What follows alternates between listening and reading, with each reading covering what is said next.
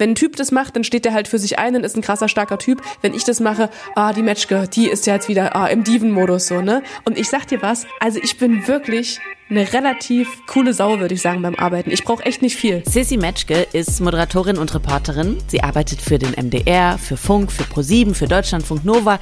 Ihr Herz hing super lang am jungen Radiosender MDR Sputnik. Ich, also ich glaube, ich hätte mich da mit den Händen noch im Türrahmen festgekrallt und die hätten mich an den Füßen da rausziehen müssen. So, ich wäre da halt nicht gegangen. Ne? Wie es dann doch zum Abschied gekommen ist, das erzählt sie uns in dieser Folge. Außerdem reden wir über 18 Medienjahre voll Interviews. Da waren ganz, ganz schreckliche dabei. Da waren wunderschöne dabei. Und wir gucken auf ihre Zeit mit der ehemaligen Bundeskanzlerin. Beide hatten einen Schniepel. Und wir hatten, wir hatten einfach einen Vibe. Also insofern man das sagen darf, dass man mit Frau Merkel einen Vibe hatte, würde ich mir rausnehmen, das zu sagen. Die Medienmacherin. Im Gespräch mit Freddy Schürheck. Hallo alle und herzlich willkommen zu einer neuen Folge von Die Medienmacherin. Dieses Mal mit der fantastischen Sissy Metzke. Das ist eine Frau, der ich persönlich schon seit Jahren bei Instagram folge und mir immer denke, was macht die für krasse Sachen? Und ist das jetzt Angela Merkel neben ihr? Und ist das Mark Forster, mit dem sie da auf der Bühne steht?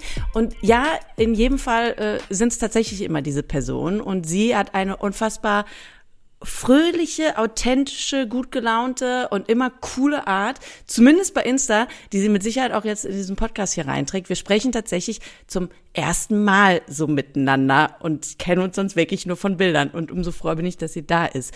MDR-Moderatorin Sissy, hallo. Hallo, wie viel Druck kann man aufbauen in einer Anmoderation? Da, da, da, da, da. Der Pressure is on. Hi. Du, wo bist du denn jetzt gerade eigentlich? Du sitzt da in einer äh, bunten Bomberjacke vor einem äh, noch bunteren Bild von einem Typen, der sich irgendwie ein bisschen gedanklich gerade so an eine Stirn Freddy, das ist Mac Miller. Mac Miller? Ach, Und ich habe äh, zwei Jacken an, weil mir tatsächlich immer kalt ist. Ich habe auch einen Tee vor der Nase und es ist zwar schon äh, Ende April, aber ich friere trotzdem immer. Deswegen bin ich so dick eingemummelt, sitze aber in meinem Wohnzimmer gerade zu Hause und äh, habe heute frei. und wo wohnst du eigentlich genau? Weil ich sehe ja immer tausend Locations bei dir bei Instagram und denke immer, also ständig postest du irgendwie so äh, Fensterbilder, wo man dann aus dem Fenster aufs Meer guckt und ich denke immer so, okay, ist das jetzt ihre Wohnung? Ist das jetzt ihre Wohnung? Oh mein Gott. Nein, ihre Wohnung ist äh, in der schönsten Stadt der Welt, zumindest für mich. Das ist Halle an der Saale, Hallefornia, wie wir hier sagen. Ähm, da wohne ich und da bin ich jetzt auch gerade. Und wo sind dann immer diese Fensterbilder entstanden, auf die ich so neidisch war? Also ich glaube, äh, was du meinst, könnte Fuerteventura sein. Da habe ich auch mal gewohnt, äh, ein Jahr lang und da bin ich ganz oft. Oder natürlich an der äh, Wakeboard-Anlage. Jetzt ist ja die Saison gerade gestartet. Also da bin ich eigentlich auch so jeden Tag fast ähm, und bin ein bisschen auf dem Wasser und da filme ich auch gerne den See und den Sonnenuntergang und so Sachen, die mich glücklich machen, in der Hoffnung, dass es die Menschen auch glücklich macht, die sich's angucken. So, wo wir jetzt gerade schon so äh, bei deinen Posts sind, ich habe mal drei rausgesucht, die uns äh, so ein bisschen näher an dich ranbringen und ähm, würde einfach kurz mal einmal droppen, was ich so bei dir bei Insta entdeckt habe und du musst dann sagen, was dahinter steckt, okay? Also das Okay. erste und deswegen finde ich es gerade völlig irritierend, dass du sagst, dass du so viel frierst und so, weil ich habe von dir etliche Bilder gesehen bei Insta, wo du im Bikini mit Wollmütze ins Wasser springst. Hier zum Beispiel äh, Sissy mit rotem Bikini und ähm, pinkfarbener Wollmütze klettert ins Meer. Ich nehme an, es ist die Ostsee und schwimmt. Und das Ja. Ganze war gepostet am 4. März. Sag mal, was stimmt denn mit dir nicht? Wie kann man denn da ins Wasser gehen? Das ist Eisbaden, das habe ich für mich entdeckt tatsächlich. Ich war im letzten Jahr in Österreich bei einem Wakeboard-Workshop und äh, der Coach hat uns ans Eisbaden rangeführt in so einem extra Mini-Workshop und ich fand es am Anfang ganz schrecklich und dann fand ich es aber gut, weil ich es irgendwie ganz spannend fand, da zu sitzen und, und mental mich so darauf einzustellen, die Situation einfach anzunehmen. Ich habe äh, ihm geglaubt, dass einen das auch in anderen Lebenslagen weit bringen kann und habe dann einfach nicht mehr aufgehört mit dem Eisbaden. Und als die Wakeboard-Saison zu Ende ging im Oktober, ähm, habe ich mir mit meinem besten Kumpel einfach vorgenommen, äh, jede Woche mindestens einmal in den See zu steigen. Und das haben wir durchgezogen. Und dann hat mich natürlich Silvester die Ostsee, das Anbaden überhaupt nicht mehr geschockt. Und auch jetzt die Temperaturen schocken mich. Also solange Wasser in meiner Nähe ist, ich steige in jedes Gewässer. Das stört mich nicht. Aber hier so zu Hause bin ich eine Frierkatze in der Bude tatsächlich. Geil. Aber das ist ja, also ja, kriege ich noch nicht ganz zusammen, aber ähm, ähm, ja. Ich möchte dich herzlich einladen, Freddy, mit mir mal Eisbaden zu gehen. Diesen Herbst vielleicht. Ja, nö, ach du, also wie gesagt, die Wollmütze, die pinkfarbene Wollmütze finde ich toll. Ich habe eine ganz ähnliche, aber mit ins Wasser würde ich da tatsächlich nicht kommen. Aber du bist wirklich krass wasserverbunden. Ja, ich liebe Wasser tatsächlich sehr, sehr, sehr. Also das kommt natürlich vom Wassersport zum einen, aber ich glaube, das ist auch, weißt du, ich glaube, so Wasser und Meer, das ist so ein bisschen wie Sonnenuntergänger. Da gibt's doch fast niemanden, der jetzt sagt, boah, also Meer finde ich richtig scheiße. Es guckt doch irgendwie jeder gerne aufs Meer und lässt sich die Birne ein bisschen frei pusten vom Wind und, und verbindet damit irgendwie ein paar schöne Gedanken oder ein paar schöne Erinnerungen. Und bei mir ist das nicht anders. Ich war gerade mit meiner Mutter wieder im Urlaub an der Ostsee im Hotel Neptun, für das ich hiermit nochmal eine Lanze äh, brechen möchte. Das hat der Materia mir empfohlen, höchstpersönlich. Hat gesagt, das ist das beste Hotel der Welt. Und da kann man ja tatsächlich von jedem Zimmer, also da muss man nicht so Bonsenzimmer buchen, sondern da kann man von jedem Zimmer aus das Meer sehen, weil das ja so ein Klotz ist, ne? so, ein, so ein Block. Ich komme ja auch ursprünglich aus dem Plattenbau, war wie Heme früher. Und man kann halt immer aufs Meer blicken und es ist äh. so, so schön da. Und ich bin morgens aufgestanden, haben wir den Sonnenuntergang an, äh, den Sonnenaufgang angeguckt, dann den Sonnenuntergang angeguckt und zwischendurch war ich in der Ostsee. Also äh, mega schön. Und dann warst du eben auch ein Jahr lang mal auf Fuerteventura, hast du gerade selbst schon gesagt. Ich habe ja auch mhm. gesehen, mhm. du hast quasi früher den Job gemacht, den ich mir immer gewünscht hatte, aber irgendwie habe ich es dann doch nicht gepackt. Du warst Animateurin im Robinson Club. Ja, genau. Hey, besser ja. geht doch gar nicht. Damals Na, nach der ja. Schule, zack, Party on. Ich find's aber abschreckend. Kumpel von mir hat das tatsächlich damals gemacht und das war der Punkt, wo ich dann gedacht habe, okay, ist vielleicht doch nichts für dich. Er meinte, naja, so zwei, drei Stunden Schlaf, mehr kriegst du eigentlich nicht. Ja, äh, da ist auch was dran. Ich muss auch sagen, du hast nicht so viel verpasst. Also für mich war es auch so ein kleiner Traum, den ich mir nach dem Abi erfüllt habe. Das, was jetzt so das Fruitpicking ist oder vor ein paar Jahren zumindest noch war, war ja damals, jeder hat Animation irgendwie gemacht. Ne? Bist halt in irgendeinem Club nach Zypern, Bulgarien oder halt wie ich nach Fuerteventura ähm, geballert und hast dann da Animation gemacht. Ich muss aber sagen, bei Robinson war es zum einen so, dass der Anspruch bei den Shows relativ weit oben war, was ich ganz geil fand. Also ich habe ja früher viel getanzt und auch als Tanzlehrerin ein bisschen gearbeitet. Da konnte man tatsächlich noch was lernen. Aber dein Kumpel hat es ganz recht gesagt, mit Schlafen war da nicht viel und es hat unfassbar Energie ähm, gezerrt. Und ich habe auch festgestellt, dass man den Absprung wieder schaffen muss. Ne? Also so nach einem Jahr habe ich mich dann ja wieder verkrümelt. Ich kenne aber ganz viele, die auf diesem Leben hängen geblieben sind. Die nehmen dir ja da alles ab. Ne? Diese, diese, dieses Clubleben, du musst ja nicht mehr selber denken. Du hast eine Sechs-Tage-Woche in Spanien, die machen für dich alles, Versicherungen, dein ganzes Zeug und du funktionierst einfach.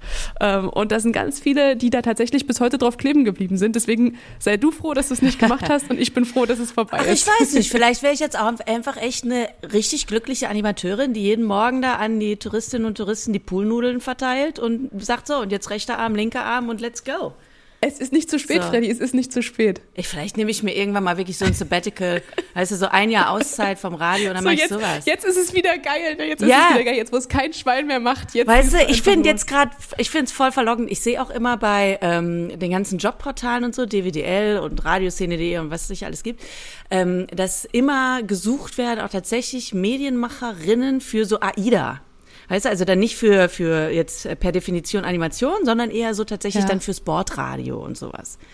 Oder mhm. halt dann eben, um so Shows abends anzumoderieren. Das fände ich auch mal ganz geil. Halt für ein paar Monate. Du hast schon recht, so für immer kannst, ist es Kannst du dir nix. wirklich vorstellen? Also, also für ein paar Monate fände ich es halt wirklich mal ganz cool, mal so rauszukommen. Ja. Aber das Ding ist ja bei uns im Job so, man hat ja so seine Verpflichtungen. Also wie in jedem Job. Also man kommt, ich glaube, die wenigsten von uns kommen mal gerade drei, vier Monate irgendwie weg, um dann wieder in den eigentlichen ja. Job reinzukommen. Aber ey, so AIDA, äh, weiß ich nicht, hast du schon mal eine Kreuzfahrt gemacht? Nee, ist das was nie. für dich? Nee, auch nicht. Also ich weiß, weiß ich gar nicht. Ich könnte mir vorstellen, dass ich vielleicht Angst hätte auf dem, also ich, ich habe tatsächlich im Gegensatz zu dir, ich habe ein bisschen Angst vor Meer. Also mhm. vor diesem weiten Meer, wenn du quasi wirklich einfach kein Land siehst.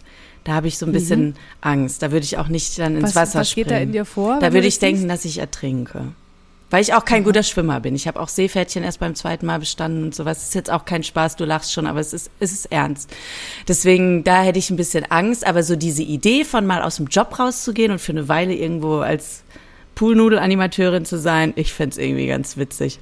So, aber jetzt nochmal zu dem Robinson. Aber warte ne? mal kurz, je mehr du erzählst ne, über deine Verbindung zum Wasser, desto mehr habe ich einfach Bock, mit dir mal so einen schönen mit, vielleicht machen wir einen Spätsommertag am See, wo wir mal so ein bisschen Brust schwimmen, mal einen schönen Sonnenuntergang gucken, mal ein Käffchen trinken ja. und aufs Wasser gucken. Wo du mir noch mal so ein bisschen die Schwimmbewegung auch beibringst.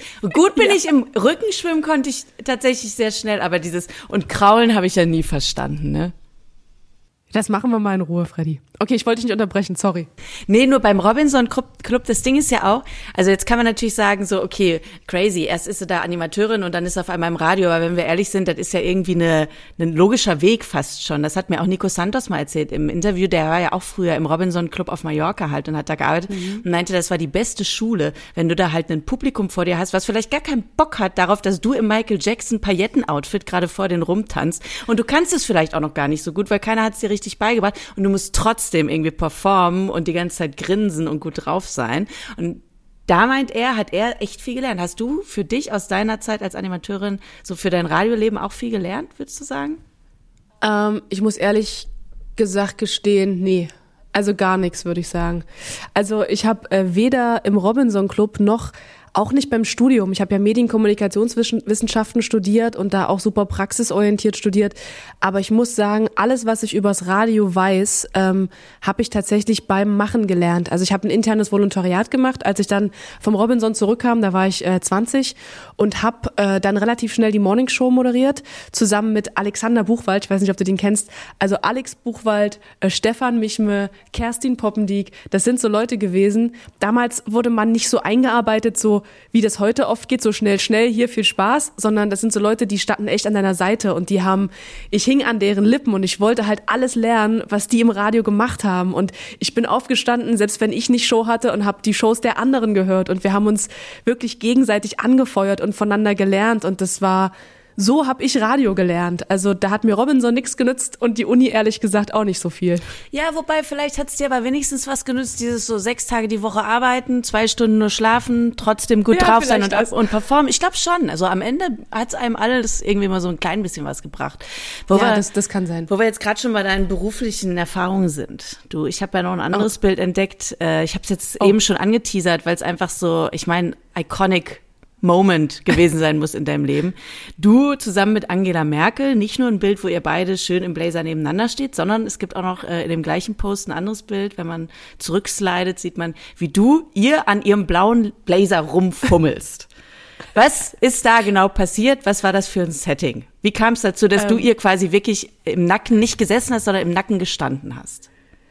Also es war ja so, dass an dem Tag, wo das Angela Merkel-Interview stattfand, die Sicherheitsvorkehrungen einfach enorm waren. Es durfte niemand in das Zimmer rein, ähm, außer die ModeratorInnen und ich glaube noch ein Dudi, der da in der Tür stand und aufgepasst hat.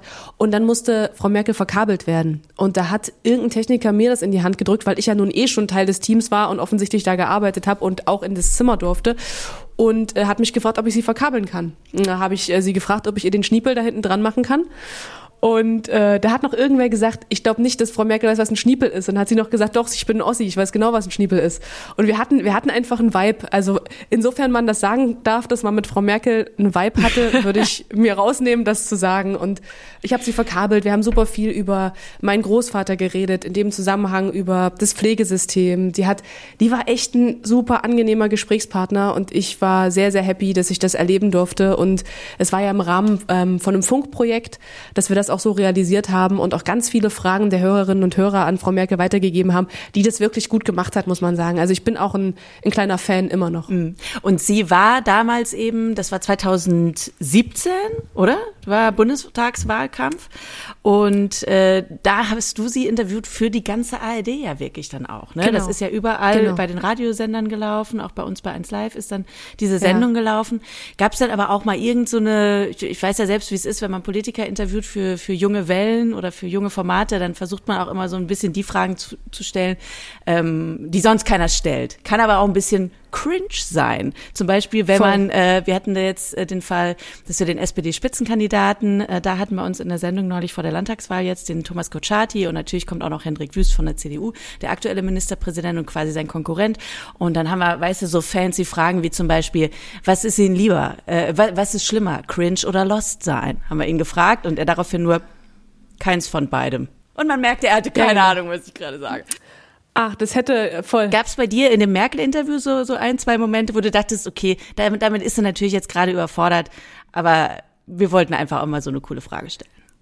Äh, es gab ehrlich gesagt mindestens drei, vier, wenn nicht sogar fünf, sechs dieser Momente. Ähm, was natürlich auch dem geschuldet war, also sind wir mal ehrlich, ich war da ja nicht als Sissy Metzke, die jetzt irgendwie qualifiziert ist, mal eben die Kanzlerin zu interviewen, sondern ich habe da das präsentieren dürfen, was die jungen Wellen zusammen erarbeitet haben und die ganzen Fragen einfach weitergegeben, mehr oder weniger, die die Hörerinnen und Hörer gestellt haben. So, ne? Und da war natürlich auch so lustige äh, Quiz-Interview-Sequenzen dabei mit genau sowas, Dschungelcamp oder Kampf der Reality Stars oder so ein Quatsch. Ne? Hätte ich natürlich mir niemals sonst getraut, es zu fragen. Und dann ringst du so mit dir und liest es dann vor und hoffst einfach, dass es nicht ganz so schlimm wird. Aber genau diese Momente, von denen gab's viele. Ich erinnere das noch sehr genau. Aber hast du denn irgendwas aus dem Merkel-Interview damals? Ich habe es natürlich gehört, aber ich habe selbst gerade nicht mehr so präsent natürlich im Ohr, wie du es haben wirst. Irgendwas, was du über sie gelernt hast, wo du wirklich dann dachtest, okay, cool, das ist die Geschichte, die ich echt noch meinen Enkeln irgendwann mal erzählen werde. Boah, ich muss ehrlich gesagt äh, gestehen, dass das immer die Momente waren, während die Musik lief. Also ähm, das war nicht so im Präsentationsmodus, sondern wir haben ja auch ein paar Songs gespielt in dieser ganzen Stunde. Und da hat sie dann manchmal so zugehört und hat ein bisschen mitgenickt, wenn so diese die Musik lief. Und äh, wir haben dann wirklich tatsächlich, wie gesagt, viel über meinen Opa geredet. Und das war mir damals schon ein krasses Bedürfnis, weil ich den mitgepflegt habe bis zur letzten Sekunde und ich unheimlich viele Schwierigkeiten hatte. Äh, was das Gesundheitssystem anging und was die Krankenkassen anging und was ich war äh, restlos überfordert. Ich hatte die Patientenverfügung für beide meiner Großeltern und mir sind in dieser Zeit so viele Lücken in unserem System aufgefallen, auch was die Bezahlerei damals war das gerade auch so, fing das an so ein großes Thema zu werden. Und ich fand super schön, dass sie sich zwischendurch immer Zeit genommen hat, sich das überhaupt anzuhören, mein, mhm. mein Gequake. Ich war natürlich da auch super emotional, weil mich das so, weißt du, es hat mein Leben mhm. beherrscht abseits der Arbeit. Und das sind Momente, die ich auf jeden Fall noch erinnere, dass sie da super verständnisvoll war. Aber ich habe, glaube ich, auch in diesem Interview und in diesem Gespräch verstanden, dass es nicht Frau Merkel ist, wie ich früher immer dachte, die jetzt hier einfach mal alles entscheidet und dreht, ne? So wie man mhm. das ja manchmal denkt, so, ne? Ja, die sind ja alle faul, die machen ja nichts, die könnten ja alles durchsetzen. Ja, so einfach ist das ja eben nicht. Und beim, beim Zuhören und verständnisvoll Nicken äh, ist es dann auch in dem Moment natürlich erstmal geblieben. Aber für mich war das trotzdem ähm, besonders, mir das mal von der Seele quatschen zu können bei Frau Merkel persönlich. Crazy, du hast halt einfach Angela Merkel interviewt. Äh, das ist heftig. Äh, Gab es noch irgendein Interview jemals, was das dann toppen konnte bisher? Oder? Boah, also retrospektiv würde ich sagen, äh, du hast ja schon vorhin mein, mein Mac Miller-Bild hier gesehen, ne? ähm, dass ich Mac Miller damals interviewt habe. Das war so eher auf äh, ein bisschen auf eigene Verantwortung. Ähm, manchmal mache ich das so, wenn, wenn äh, damals noch MDR Sputnik nicht so überzeugt ist von den Leuten, von denen ich schon sehr überzeugt bin, dann leier ich das trotzdem an und treffe die und mache das Interview, weil ich weiß, ähm, irgendwann nehmen die das dann. Das war bei, bei Schmidt zum Beispiel damals auch so vor zwei Jahren habe ich den schon interviewt. Jetzt äh, kennt man den langsam. Bei Mac Miller war es da, war es damals genau dasselbe. Bei Crow war es damals auch so. Und dass ich Mac Miller damals treffen durfte ähm, und dieses tolle Interview mit dem hatte, das bedeutet mir jetzt natürlich noch viel, viel mehr. Ne? Jetzt, wo er nicht mehr da ist. Mhm. So. Ähm, aber ansonsten gibt es ich habe so, so unfassbar viele Interviews machen dürfen in den letzten 18 Jahren Medienzirkus. Da waren ganz, ganz schreckliche dabei, da waren wunderschöne dabei. Ähm, aber wenn du mich nach einem fragst, ist es auf jeden Fall Mac Miller. Mac Miller. 2018 ist er gestorben, ne? Mhm. Und wann war das Interview dann von euch beiden? Boah, das war schon, ich würde sagen, 2000, vielleicht 15. Vor Ariana Grande? Ja, lange vor Ariana ich fand den damals einfach schon toll und ich fand auch denn so, wenn der die Musik, die er macht, ne, die berührt mich krass. Ich liebe die Zeilen, die er schreibt. Ich liebe das, wenn er erzählt, dass er den ganzen Tag in seinem Kopf rumhängt und nichts anderes schafft. Und ich fühle mich so abgeholt. Und ich fand auch, dass seine Musik über die Jahre immer besser geworden ist. Dieses Jazzige, was da reingespielt hat. Oh, ich liebe einfach diesen Sound. Und manchmal male ich mir aus, wie Geis noch gekommen wäre, wenn er jetzt nicht äh, tot wäre. Und dann packt es mich richtig und ich werde richtig, richtig traurig. Das war auch, äh, muss ich gestehen, zum ersten Mal, dass mich so ein Tod von einem Musiker angefasst hat. Also sonst bin ich da eigentlich eher immer so, ja, okay, schade, kommen jetzt keine Alben nach, okay. Aber das war das einzige Mal bis jetzt, dass ich so dachte, scheiße, den hätten wir echt noch gebrauchen können. Das wäre noch geil geworden. Ähm, ich habe noch ein drittes Bild rausgesucht ähm, von dir zusammen tatsächlich mit Mark Forster. Und ihr beide seid ganz schick. Und es sieht ein bisschen aus, als würdet ihr zusammen zum Abiball gehen. Aber ich nehme an, das war's nicht.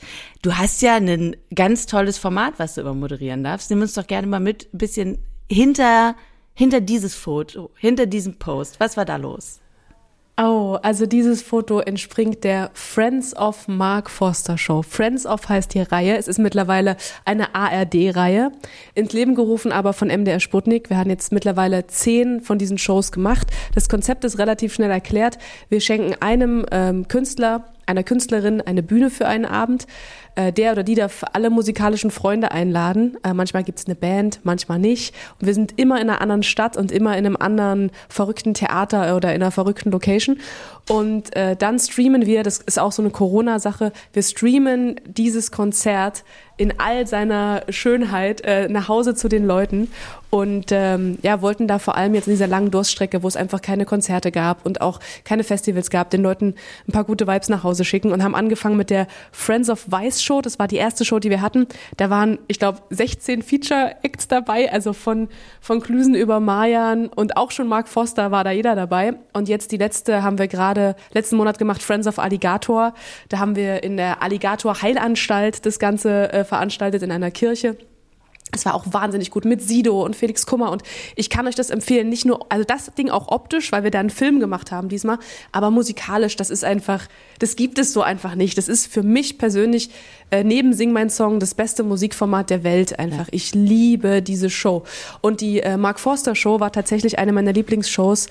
Erstens, weil wir im ehrwürdigen Karl Maria von Weber Theater waren in Bernburg am Arsch der Heide und ähm, das einfach sehr, sehr schön aussah. Es war ein ganz, ganz minimalistisches Setting äh, mit nur einem Klavier auf der Bühne. Daniel Nitt hat das gespielt. Und ähm, vom Klang mal abgesehen fand ich halt das Arbeiten mit Mark Forster unfassbar angenehm. Also ich kannte den von, keine Ahnung, vielleicht drei Interviews, lass uns vielleicht viermal gesehen haben, maximal vorher. Mhm. Und dann so ein Projekt zusammen machen, das ist nicht easy. Mhm. Ne? Ähm, und so ein geiler Typ, ja. also so ein lustiger, geiler, talentierter Typ. Der hat es mir so easy gemacht einfach und das hat richtig, richtig Spaß gemacht. Ja, das ist einfach so ein voll, voll guter, herzensguter, lieber Mensch, ne? Ich finde lustig. Auch. Ja und lustig auch. Ich hatte mal mit dem ja. Interview da, das war irgendwie so das dritte, auch dritte oder vierte Interview, was wir zusammen hatten und er kam rein ins Studio und ich hatte das Mikro noch gar nicht an, sondern wir haben einfach nur so kurz, also wie man sich ja kurz so warm quatscht, ne? Kurz ja. nochmal Smalltalk, sich nochmal vorstellt und so weiter. Ich stelle mich ehrlich gesagt immer noch, auch bei Leuten, die ich schon mehrmals interviewt habe, nochmal vor, weil ich mir immer denke, die Armen, also ich weiß, dass er schon dreimal da war, aber der weiß bestimmt nicht mehr, wie ich heiße, weil er so viele Interviews gibt. Und und ähm, dann haben wir, kam wir so ins Quatschen und haben uns schon so gut unterhalten und so viel gelacht, dass ich irgendwann meinte, Marc, du, ich habe ehrlich gesagt ein Interview vorbereitet für dich, aber lass uns einfach genauso weiterreden. Ich mache einfach nur kurz hier das Mikrofon an, damit die Leute es mitbekommen. Das war so ja. schön. Also der ist einfach ein richtig guter Typ. Und euer Format ist ganz toll. Man kann sich ja auch überall natürlich immer noch weiter anhören und angucken. Ähm, ja. Und ich kann da nur jede Folge empfehlen. Ich fand auch die Folge ähm, mit Clouseau zum Beispiel total toll. Wie, was ihr da für ein Setting gemacht hatte, dass das dann so aussah wie so ein Abschlussball mit so tausend Ballons in so einer Halle mit so runden Tischen, wo dann die Zuschauerinnen Zuschauerinnen und Zuschauer saßen und dann eben er in, in, in einem tollen Anzug dann auch, wie so ein 16-Jähriger ja. auf seinem Prom. Richtig schön. Und äh, ich nehme an, das ist so eins deiner, eins deiner Lieblingsprojekte, oder? Äh, mit Abstand, auf jeden Fall. Ich liebe dieses Format. Also, äh, wir sind ja hier unter uns, ne? Ich sag ganz ehrlich, hinter den Kulissen ist da nicht immer alles einfach. Aber das ist ein Format, was mir so doll am Herzen liegt, dass ich da auch schon des Öfteren gesagt habe, scheiß drauf, ich zieh's trotzdem durch, weil ich so stark dran glaube einfach. Also das ist ähm, ja wirklich mein absolutes Lieblingsprojekt. Ja. Und die, neu, die nächste Show steht jetzt auch, ich darf es noch nicht sagen, wer es ist, doch, aber. Komm, hier kannst du das, Jahr, wir sind unter uns. Nicht, wir sind wirklich weil dann bin ich's uns. los, dann bin ich's wirklich los. Aber ist eine Frau äh, oder ein Mann? Ist, es ist äh, nochmal ein Typ. Okay. Äh, Frauen sind aber auch schon in der Planung.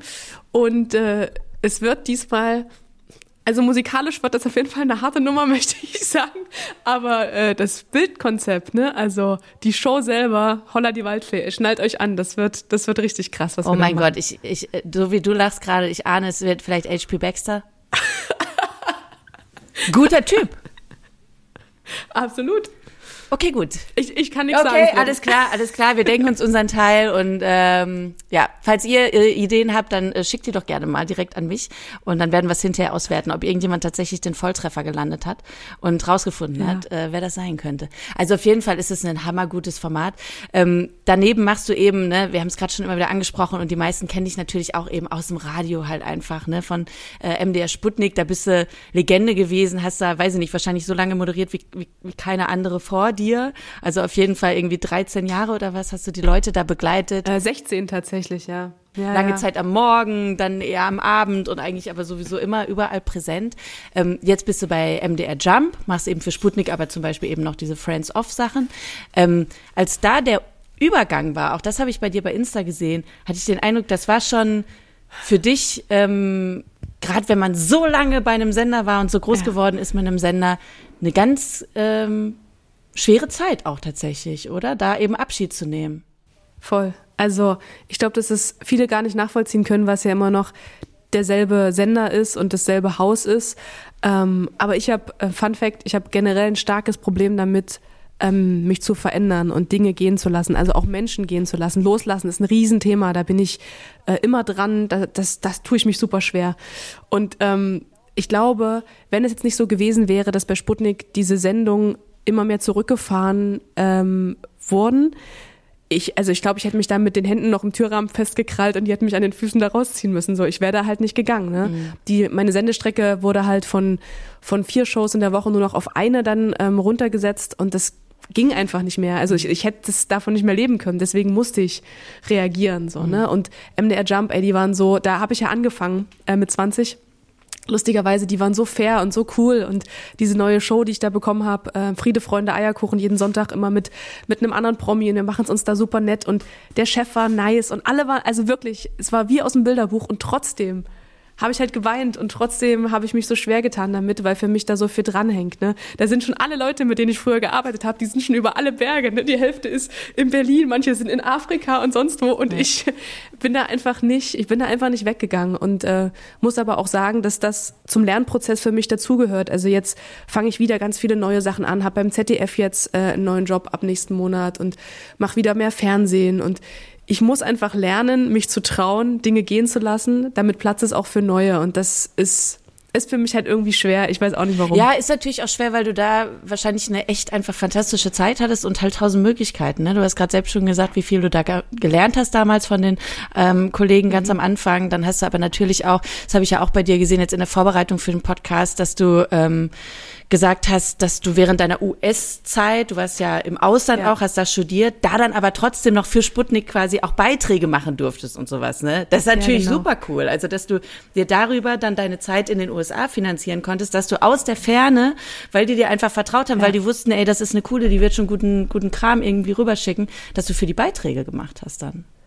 Ja, voll. Das hängt, also da sagst du was genau, das hängt alles zusammen. Für mich ist das mein Zuhause einfach. Und ich habe auch ehrlicherweise nie so richtig drüber nachgedacht, dass alles endlich ist. Ne? Ist ja alles eine Frage der Zeit. Alles immer so, ne?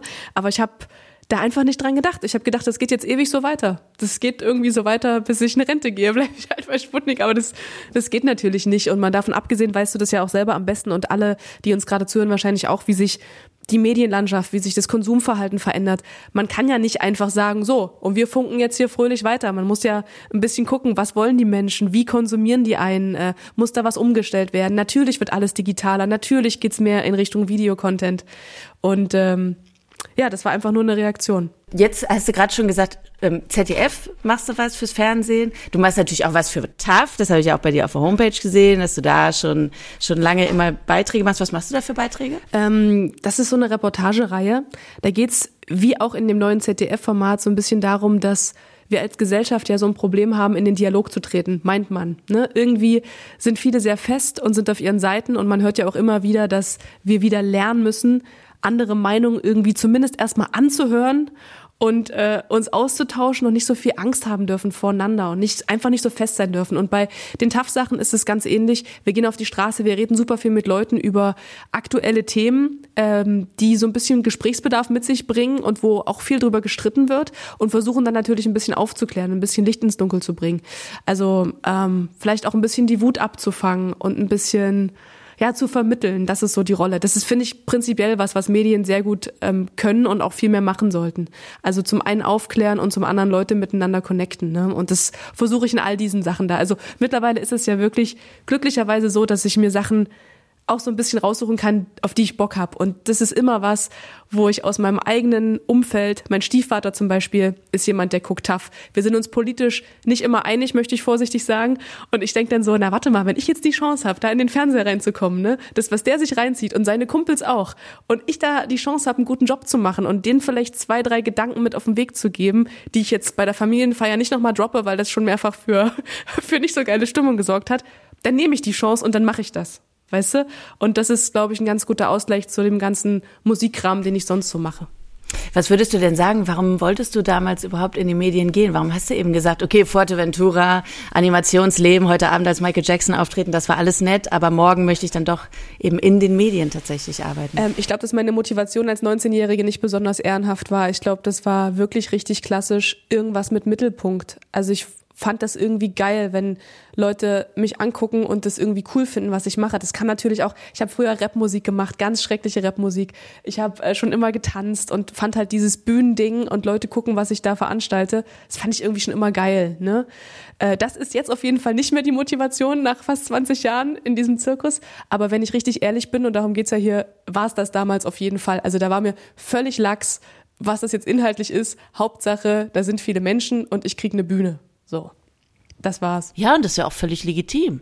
Äh, ein anderer guter Punkt, warum viele natürlich auch gerne diesen, diesen Job machen, ist, dass man so krasse Leute trifft. Du hast ja schon den größten überhaupt getroffen, den größten ah. deutschen ah, Sportstar, ja. Dirk Nowitzki. Über den hast du eine Reportage gemacht. Ja. Ähm, kann man auch bei YouTube noch angucken.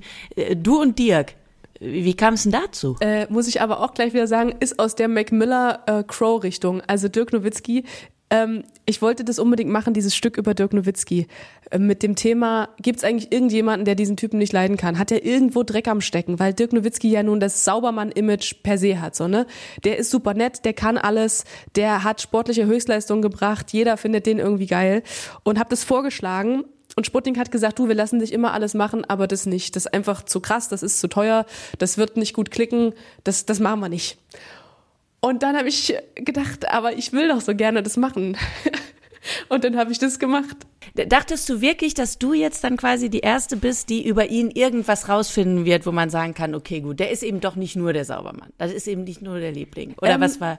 Schon, also ich hatte, ich hatte zumindest Bock auf die Reise zu gehen, weil ich habe auch vorher geguckt und habe und hab kein Stück gefunden, was in die Richtung zumindest ging. Ne? Also es gab Interviews natürlich zu seinen sportlichen Erfolgen, aber die Idee, die ich hatte, nämlich seine Wegbegleiter zu treffen, seine Schwester zu interviewen, so ein bisschen in seinem Freundeskreis rumzupieksen, mit den Leuten aus seiner Heimatstadt zu sprechen, äh, das habe ich nirgendwo so gefunden. Also so eine richtige Reportagereise einfach äh, zu machen und zu gucken, findet man da irgendwie was. Natürlich auch mit einem Augenzwinkern und mit viel Entertainment drin, aber ich hatte Bock drauf und die wollten es nicht machen. Und dann habe ich gedacht, ja, nee, sorry, ich kann das jetzt nicht gehen lassen, die Idee, ich muss das jetzt trotzdem machen. Und dann habe ich das halt selber gemacht. Ich habe den, hab den gefragt, weil alle haben wieder hier gesagt, ach Metschke, du denkst doch wohl nicht, dass du jetzt da den Mavericks schreibst und die sagen, oh ja, bitte. Und genau so war's. Ich habe den Mavericks geschrieben, die haben gesagt, ey, finden wir voll die geile Idee, komm doch vorbei.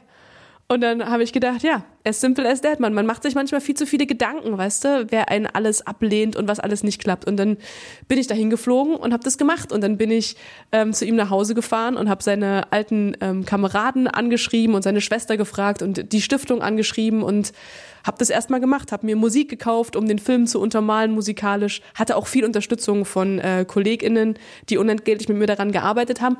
Und dann am Ende hat Sputnik gesagt, ach, das ist ja geil geworden ja, das würden wir nehmen für ein Appel und ein Ei für 3,50 Mark. Da habe ich immer noch drauf gezahlt, aber ich war so stolz auf dieses Stück und ich gucke mir das heute noch an. Und das ist genau das, was ich an diesem Job auch so liebe. Ja, das ist halt der Hammer. Das ist ein, und vor allen Dingen auch diese Vielseitigkeit, ne, die du dann eben jetzt auch in deinem, oh, da ist, oh, sorry, wir müssen, wir müssen unterbrechen. Du hast deinen Hund da. Das ist die Mio. Oh. Die Mio, die Mio denkt sich jetzt, wie lange noch, Mutti? Ich möchte gerne rausgehen. Das denkst du, ne? Fünf Minuten? Ja. Guck mal. Wie geil die guckt. Wie süß. Und du, äh, du nennst sie ja auch manchmal so in Posts und so immer so von wegen Fuchs, ne? Bei dir, aber auch ja, einfach, ja. die sieht Frau halt Fuchs. wirklich krass aus wie ein Fuchs. Also Leute, so könnt ihr sie euch vorstellen, als hätte äh, Sissy jetzt gerade hier einen Fuchs auf dem Schoß. Oh, gleich. Süß. Ja, gleich. So, komm hier. Spiel mit dem Ball, ich komm gleich. Gut. Oh, wirklich niedlich. Hier im Podcast gucken wir immer auf starke und inspirierende Frauen aus der Medienbranche. Ähm, Gab es da bei dir jemanden auf deinem Weg bisher, wo du sagst, okay, die hat mich krass supported oder die hat mich empowered oder ohne die hätte ich es vielleicht nicht geschafft? Ähm, da gibt's eigentlich nur, nee, es gibt eigentlich zwei. Also es gibt ähm, eine damals Moderatorin, Kerstin Poppendiek, äh, die ich schon genannt habe, die macht jetzt noch viel Beiträge für ähm, Film Deutschlandfunk, da höre ich die manchmal. Die hat mich damals an die Hand genommen, die hat mir sehr, sehr viel über Radio gelernt. Und Andrea Alic ist eine weitere Kollegin, die immer noch beim MDR auch ist, ähm, die viel auch in Sachen Gleichstellung und so macht. Aber ich muss dir ehrlich gesagt sagen, und das ist auch der Grund, warum ich deinen Podcast so cool finde und die Idee dahinter, dass es mir daran krass gefehlt hat. Ich hatte damals auch noch nicht das Bewusstsein, überhaupt zu merken, wie wenig Frauen es um mich herum gibt. Also ich habe, kennst du so Leute, die jetzt immer sagen, hä, ich finde nicht, dass wir da ein Problem haben. Ich persönlich äh, finde das so und so. So aus der Richtung wäre das damals auch gewesen. Äh, jetzt mit dem Bewusstsein, was ich jetzt habe, mit den vielen Büchern, die ich gelesen habe, mit dem äh, viel wacheren Blick, mit dem ich durchs Leben gehe, sehe ich das natürlich komplett anders und ähm, finde es super, super wichtig, dass wir uns connecten, dass wir zusammenhalten, dass wir voneinander lernen es ist genug für alle da, ne? Es ist genug für alle da. Niemand muss irgendwie mit dem Ellenbogen irgendwo rangehen. Also, dass wir uns unterstützen. Und das ist auch eine der meistgestellten Fragen, die ich bei Instagram bekomme, immer noch im Jahr 2022. Wie wird man Moderatorin? Wo ich immer so denke, will das überhaupt noch einer machen? Wollen die nicht alle Influencer werden? Ähm, deswegen finde ich es umso besser, dass wir ein bisschen aufklären ähm, und dass es Formate wie das hier gibt. Also ich muss auch sagen, so ganz am Anfang meiner Zeit hätte ich wahrscheinlich auch noch gesagt, so, nee, warum? Upf ist doch alles gleichberechtigt, ja. haben wir doch gar kein Problem. Genau. Und dann so erst so mit der Zeit und mit der, Ref also ne, man wird ja auch erst ein bisschen später, ein bisschen reflektierter, weil, ja. also ich bin da ja voll bei dir. Am Anfang denkt man einfach nur, boah, geil, ich durfte Ross Anthony interviewen. Das war mein erstes Interview. Geiles ähm, Beispiel, so, ehrlich, ja? äh, Oder ein bisschen später dann Giovanni Zarella. Ich habe mich langsam bei Broses hochgearbeitet. Oh wow, Freddy, ähm, wow. Aber waren auch tolle Momente. Aber irgendwie dann erst so, so ähm, mit der Zeit fängt man auch eben wirklich an, auch das Business auch ein bisschen kritischer zu reflektieren und merkt dann so, ich weiß nicht, ich habe relativ am Anfang meiner Zeit bei 1 Live habe ich schon äh, auch einen Co-Moderator gehabt, den Johannes Sassenroth, von dem ich unfassbar viel gelernt habe. Und als ich mit dem gearbeitet habe, da sagte mal eine Kollegin zu mir, Freddy, keine gute Idee, mit so einem starken Mann zu moderieren, weil du kannst als Frau in der Doppelmoderation, in der gemischten Doppelmoderation nur verlieren. Du wirst abgestempelt werden als die immer lachende Frau. Wo ich so gesagt habe, was meint die? Ich weiß, was sie meint. Du weißt schon, was sie meint. Ne? In dem Moment dachte ich so, nö, ich, ich weiß gar nicht, was sie meint. Und dann so mit der Zeit, wenn ich bewusst gemischte Doppelmods gehört habe, ist mir aufgefallen, dass halt wirklich tatsächlich mhm. die Frau in ganz vielen Doppelmod-Situationen, äh, äh, vor allen Dingen so auch in Doppelmod-Morning-Shows, dann immer wirklich die lachende, klatschende Sidekick-Frau ist. Ja. Und umso wichtiger ist es mir jetzt, wo ich halt tatsächlich die Doppelmod-Frau bin bei 1 Live, nicht die klatschende, lachende Sidekick-Frau zu sein, sondern die völlig gleichberechtigte Doppelmod-Partnerin. Und ja, also wir spielen uns wirklich völlig gleichberechtigt die Bälle zu. Und damals hätte ich gar nicht gedacht, dass das sowas in Anführungszeichen Besonderes ist, weil ich mhm. einfach davon ausgegangen bin, dass es doch überall so ist. Ist es aber leider auch tatsächlich heute auch immer noch nicht. Das stimmt, da gebe ich dir zu 1000 Prozent recht. Und ich merke es auch heute noch, ähm, vor allem im Miteinander, ähm, auch was so große Produktionen angeht, wie, wie wir Frauen oft noch wirken oder wie wir Angst haben zu wirken. Also das, da erwische ich mich selbst immer noch extrem oft dabei, dass ich eigentlich mehr für mich einstehen will und eigentlich viel öfter sagen will, warum ich Sachen kacke finde oder warum ich nicht glaube, äh, dass man mich so behandeln sollte.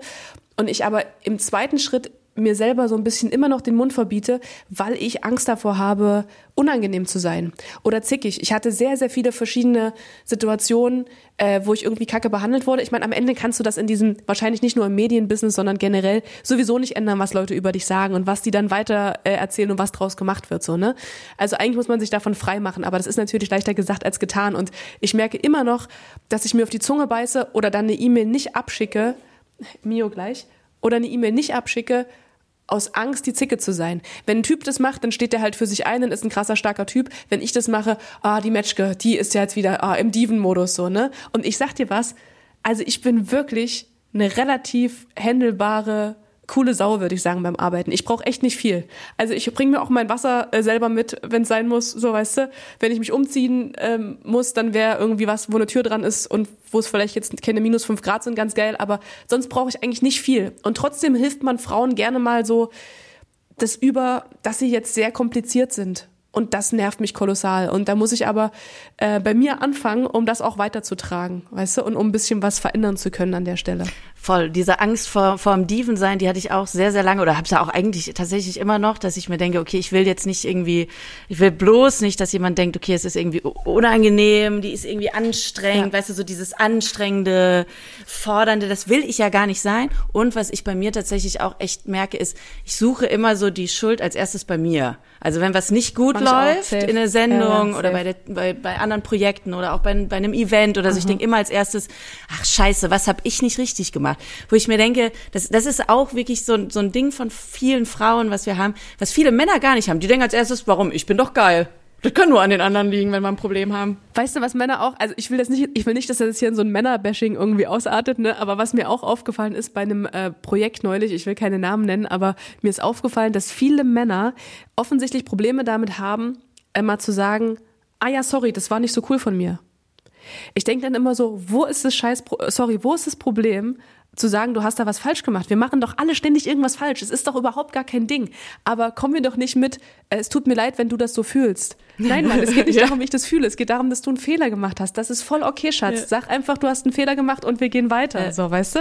Und das ist, boah, das nervt mich so kolossal. Das kannst du dir nicht vorstellen. Das finde ich ist so eine beknackte Eigenschaft. Aber an dem ah. Selbstbewusstsein, ne, wir denken ja konstruktiv. An dem Selbstbewusstsein können wir uns dann noch ein Beispiel nehmen. So dieses so von wegen, ja, ja voll. man kann sich auch selbst mal ein bisschen geiler fühlen. Das ist ja das, was auch viele äh, starke Medienfrauen dann immer so sagen, so denk ruhig mal selbst mehr an dich, fühl dich selbst auch ruhig mal einen Tacken besser, so mach dich selbst auf keinen Fall klein. Das ist zum Beispiel auch was, was... Oder zieh deine Grenze, ne? Ja. Sag halt auch nein, dann halt nicht. So. Dann äh, ist es nicht böse gemeint, aber nee, dann halt nicht. So, ist okay. Genau, das ist was, was ich zum Beispiel auch von, von Frauen wie Sabine Heinrich gelernt habe, die halt auch gesagt haben, so, kenn deinen eigenen Wert. So, ja, sei dir voll. dessen auch mal bewusst. Voll. Ey, Sissy, ich find's, ich, ich find's gut, wie wir hier auf einer Wellenlänge schwimmen und das, obwohl ich Seepferdchen erst beim zweiten Mal bestanden habe und immer noch nicht kraulen kann. Ey, da gehen wir ran. Wir gehen da ran.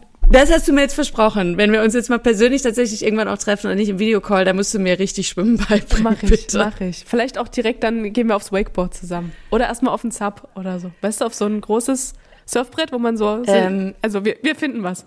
Mhm. Ich werde das jetzt erstmal alles googeln und dann werde ich mich entscheiden, was ich nehme. Und vielleicht nehme ich echt am Ende nur die Schwimmflügel, äh, wenn ich mit dir unterwegs bin. Ist voll okay. Ey, Sissi, es war ganz, ganz toll, dass du dir die Zeit genommen hast für diesen Podcast. Ähm, ich wünsche dir jetzt ganz viel Spaß beim Gassi gehen mit dem Hund. Ich wünsche dir weiterhin ganz viel Erfolg bei den tollen Projekten, die du machst. Und ich bin gespannt, was wir da alles noch verfolgen können. Vielen, vielen Dank für die Einladung. Hat mir auch Spaß gemacht. Und ähm, sollten sich Fragen ergeben für äh, Hörerinnen, die jetzt vielleicht denken, schön, dass ihr jetzt mir einen Schnitzel ans Knie quatscht, hab eine Stunde, aber wie ich Moderatorin werde, weiß ich immer noch nicht. Äh, könnt ihr halt auch einfach fragen per Instagram zum Beispiel. Ich bin da immer dran, jeden Tag alles zu beantworten. Leute, an dieser Stelle vielen Dank an euch fürs Zuhören. Sissy Metschke, mega Frau, mindestens genauso cool und authentisch und gut drauf wie ihr Instagram-Profil. Also folgt ihr auf allen Kanälen. Und äh, wenn ihr mögt, dann lasst uns gerne für den Podcast ein paar Sterne da, bei Spotify zum Beispiel oder bei iTunes.